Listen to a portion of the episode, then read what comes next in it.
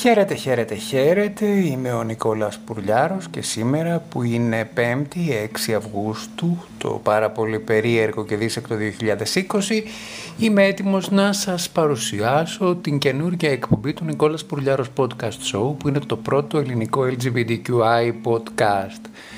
Αρμενίζουμε αισιόδοξα τις χίλιες επτακόσιες ακροάσεις και προχωράμε δυναμικά. Τα χίλια, το νούμερο χίλια επτακόσια είναι τα streams τα οποία έχουν οι εβδομήντα εκπομπές που έχουμε κάνει, εβδομήντα μία εκπομπές που έχουμε κάνει μέχρι σήμερα. Ξεκινάμε ένα ταξίδι στον κόσμο και σας πάω πρώτα στη Βόρεια Ιρλανδία, σε μια επαρχιακή πόλη, όπου συνέβη ένα ακραίο, θα το χαρακτήριζα, ομοφοβικό περιστατικό. Ένα ζευγάρι ομοφυλόφιλων ανδρών δέχτηκαν επίθεση με σίδερο πολλάστιχου αυτοκινήτου μέσα στο ίδιο το σπίτι. Η ιστορία, βάσει του αστυνομικού ρεπορτάζ, έχει ως εξής. Κάποιοι ακολούθησαν ένα γκέι ζευγάρι στο σπίτι του. Προφανώς τους είδαν να περπατούν χέρι-χέρι μαζί, ή είδαν κάποια άλλη εκδήλωση ε, συμπεριφοράς τρυφερότητας ανάμεσα στους δύο άντρες. Τους παρακολούθησαν, τους παραφύλαξαν και όταν βρήκαν την ευκαιρία παραβίασαν τον ιδιωτικό τους χώρο, τους επιτέθηκαν σωματικά και τους οδήγησαν στο νοσοκομείο. Ευτυχώς με όχι πολύ σοβαρά τραύματα. Το δυστυχές στην περίπτωση αυτή είναι ότι είναι το δεύτερο περιστατικό ακραίας ομοφοβίας στη Βόρεια Ιρλανδία μέσα σε επτά μέρες. Και αναρωτιέμαι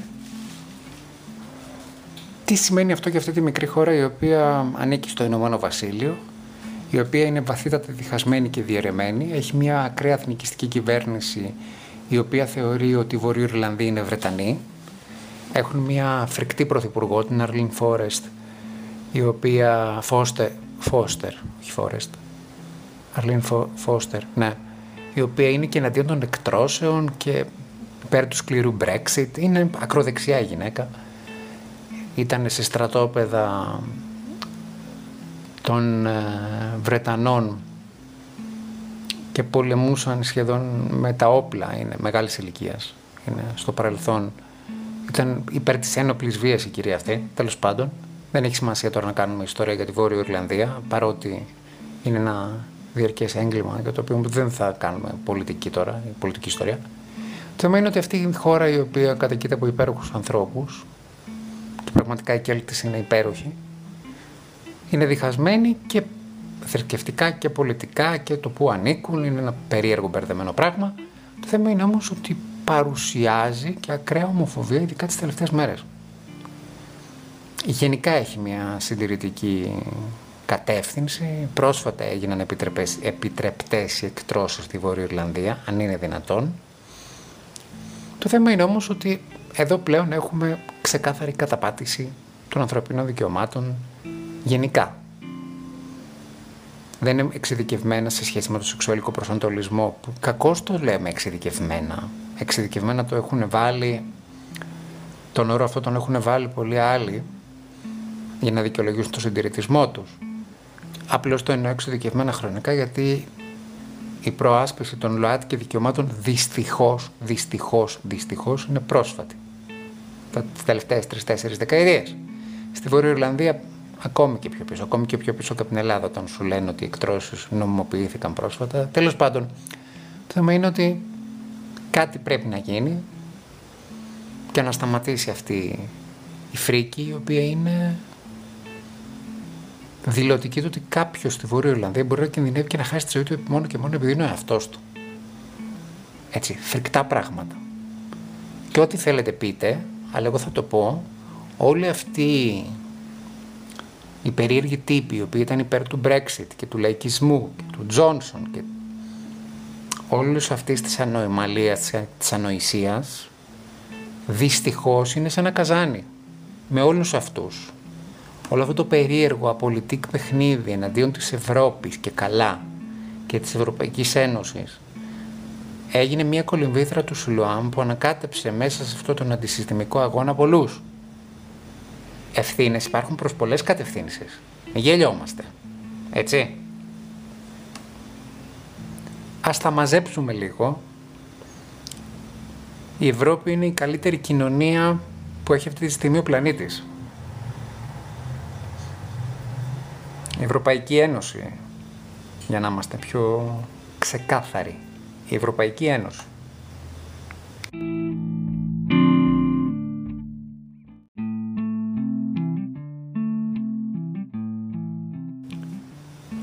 Ειλικρινά, μια χώρα αντιφάσεων που αγαπώ πάρα πολύ είναι η Ιταλία. Η Ιταλία, από τη μία, έχει ένα πολύ σοβαρό ζήτημα, ειδικά στο νότο, μισογενισμού, διότι συμβαίνουν πάρα πολλά περιστατικά κακοποίησης και θανάτωση γυναικών από θειοσότες της πατριαρχίας, πατεράδες, αδερφούς, γκόμενους, σύντροφους.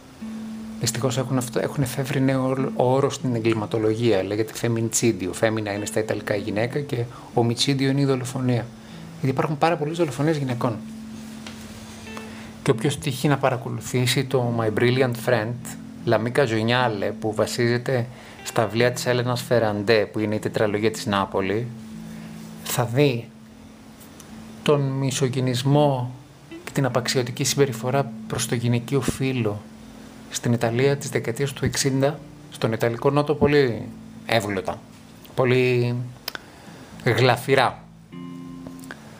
Ωστόσο, η Ιταλία έχει κάνει πολλά βήματα πρόοδου και ένα από τα μεγαλύτερα βήματα πρόοδου, εκτός το ότι αυτή την εποχή συζητάει έναν συγκλονιστικό, αντιρατσιστικό, αντιομοφοβικό, αντιτρανσοφοβικό νόμο, έχει το εξής περιστατικό αυτή την εβδομάδα. Έχει συμβεί το εξαιρετικό πράγμα αυτή την εβδομάδα. Στο μεγαλύτερο εβδομαδιαίο περιοδικό, σαν να λέμε το Ιταλικό People, έτσι, σαν να λέμε το OK, το Hello που έχουμε στην Ελλάδα, το Avant, το You Weekly. Το περιοδικό εκεί, το οποίο κυκλοφορεί από τον όμιλο του Μπερλουσκόνη, ο οποίος γυρίζει στον παρόδο αντιτίθεται στον αντιρατσιστικό νόμο της Ιταλίας, αλλά δεν έχει καμία σημασία. Το περιοδικό εκεί στο εξώφυλλο του έχει ένα φιλί δύο ανδρών. Οι παπαράτσι τσάκωσαν στη Ρώμη τον κυβερνητικό εκπρόσωπο Ρόκο Καζαλίνο με τον νέο συντροφό του, τον Γκαμπριέλε Ρόσι.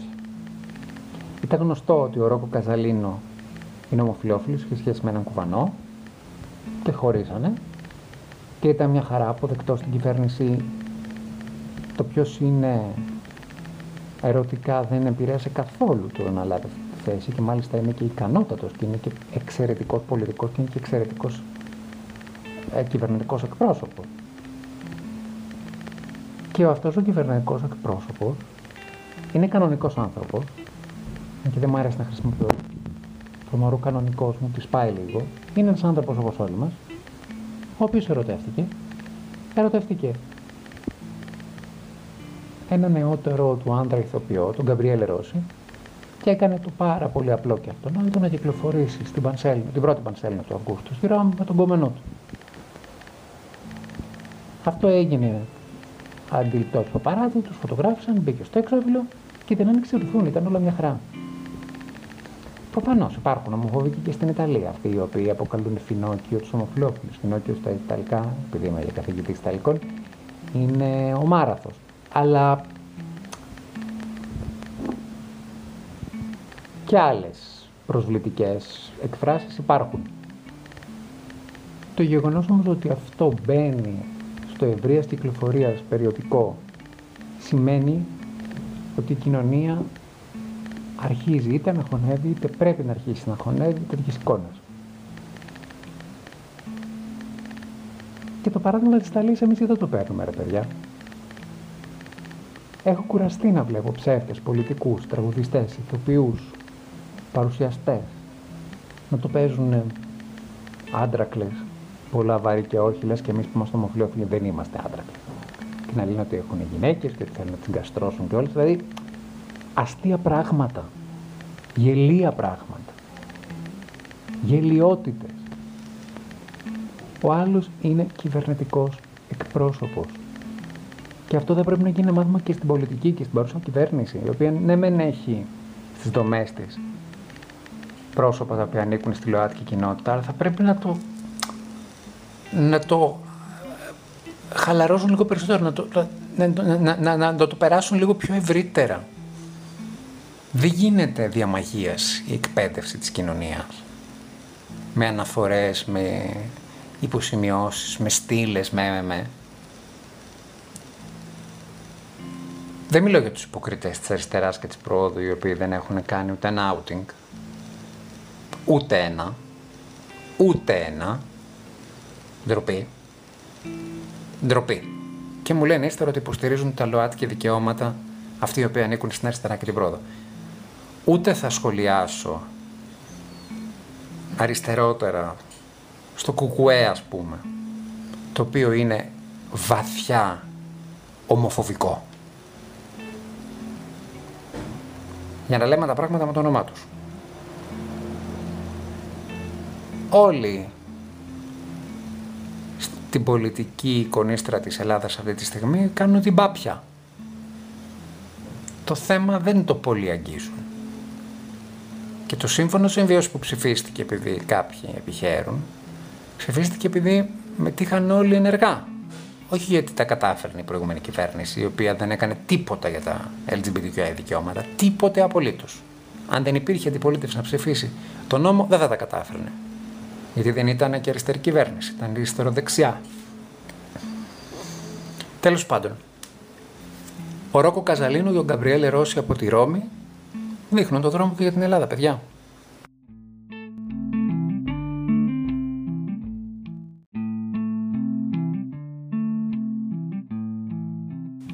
Στροφή πολλών μοιρών αποφάσισαν να κάνουν δύο συντηρητικά τηλεοπτικά δίκτυα της καλωδιακής αμερικανικής τηλεόρασης για τα, για τα χριστουγεννιάτικα τους προγράμματα. Πρόκειται για το κανάλι Lifetime και το κανάλι Hallmark. Τα δύο αυτά κανάλια είναι πιο πολύ γυναικείο, ήταν μέχρι πρώτη πολύ κοντά στο γυναικείο κοινό.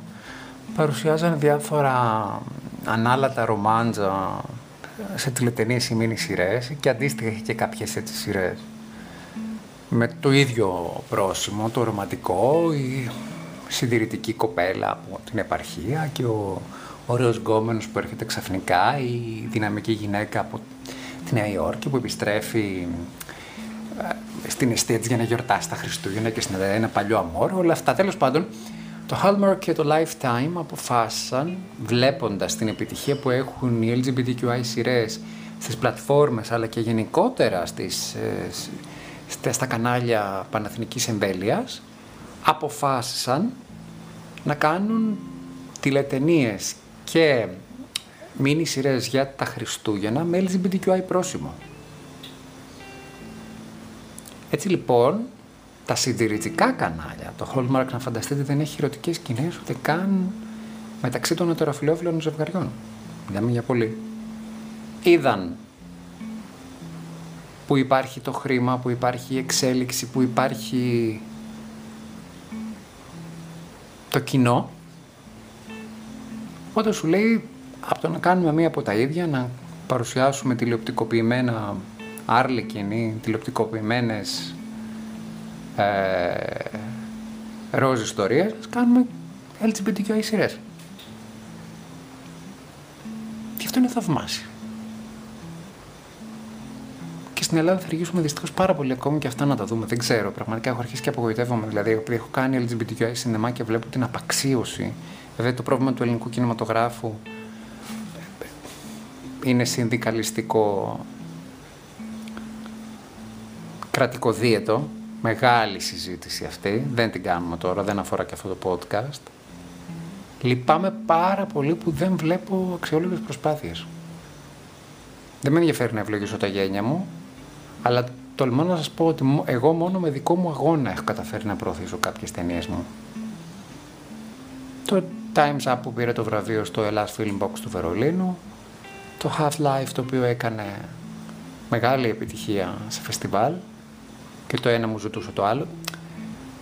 Το θέμα είναι ότι, να και τώρα ας πούμε η τελευταία μου ταινία, η τελευταία, η πρώτη, μία από τις ταινίες που ανέβαθα πάντων στο YouTube ελεύθερα, το Forever, κατάφερε και έκανε μέσα σε ένα μήνα χίλια χτυπήματα. Θέλω να πω, στην Ελλάδα έχουμε μείνει πάρα πάρα πάρα πάρα πάρα πολύ πίσω. Και νομίζω ότι αυτό είναι και θέμα βούλησης. Δεν υπάρχει καμία, καμία, καμία βούληση. Είναι πολύ λίγοι οι ελ τζι μπι τι κιου άι filmmakers οι οποίοι παλεύουν και κατά κύριο λόγο παλεύουν με ίδια μέσα. Δεν υπάρχει υποστήριξη από παντού, η παραγωγή οι ιδιώτες έχουν μια νοοτροπία της δεκαετίας του εξήντα.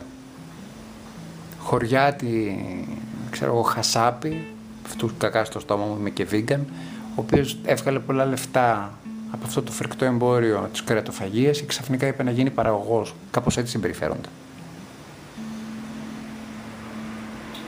Θέλουν σαχλοκομωδίες, με χάχανα. Τι να πω, δεν ξέρω. Και πραγματικά και βλέπω κάποιες φορές που πάνε χρηματοδοτήσεις για ταινίες και ανθρώπους οι οποίοι έχουν κάνει μηδενικά εστία και δεν έχουν καταφέρει και τίποτα. Και βλέπω ότι αυτό είναι επ, επ, επ, επιλογή. Το έχουν επιλέξει να είναι έτσι. Και είμαι βέβαιος ότι χάνονται πάρα πολλά ταλέντα στη διαδρομή. Αλλά αυτό είναι ένα ευρύτερο πρόβλημα της Ελλάδας. Δεν έχει σημασία το ποιος είσαι. Άμα κάνεις μια καλή ελ τζι μπι τι κιου άι ταινία, είσαι για τα τάρταρα. Δυστυχώς. Τέλος πάντων, να μείνουμε στο θετικό ότι το Lifetime και το Hallmark φέτος τα Χριστούγεννα θα παρουσιάσουν ελ τζι μπι τι κιου άι τηλεταινίες και mini-series και επειδή όλο και τα τσιμπάνε αυτά οι δικές μας πλατφόρμες, ελπίζω τουλάχιστον η καλωδιακή τηλεόραση, η δορυφορική μας τηλεόραση, να τσιμπήσει καμιά τέτοια ταινία, να δούμε κι εμείς τίποτα τέτοιο, έστω και αν ξέρουμε ότι είναι ζαχαρωμένες ε, κινηματογραφικές απόπειρες. Και κάπου εδώ βάζω τελεία. Ήταν το Νικόλας Πουρλιάρος Podcast Show. Με ακούτε στο Anchor, στο Google Podcast, το Apple Podcast, το Breaker, το Radio Public, το Castbox, το Spotify, το Softbox. Οκτώ είναι οι πλατφόρμες. Θα τα πούμε από εβδομάδα. Το πρώτο ελληνικό ελ τζι μπι τι κιου άι podcast σας αποχαιρετά.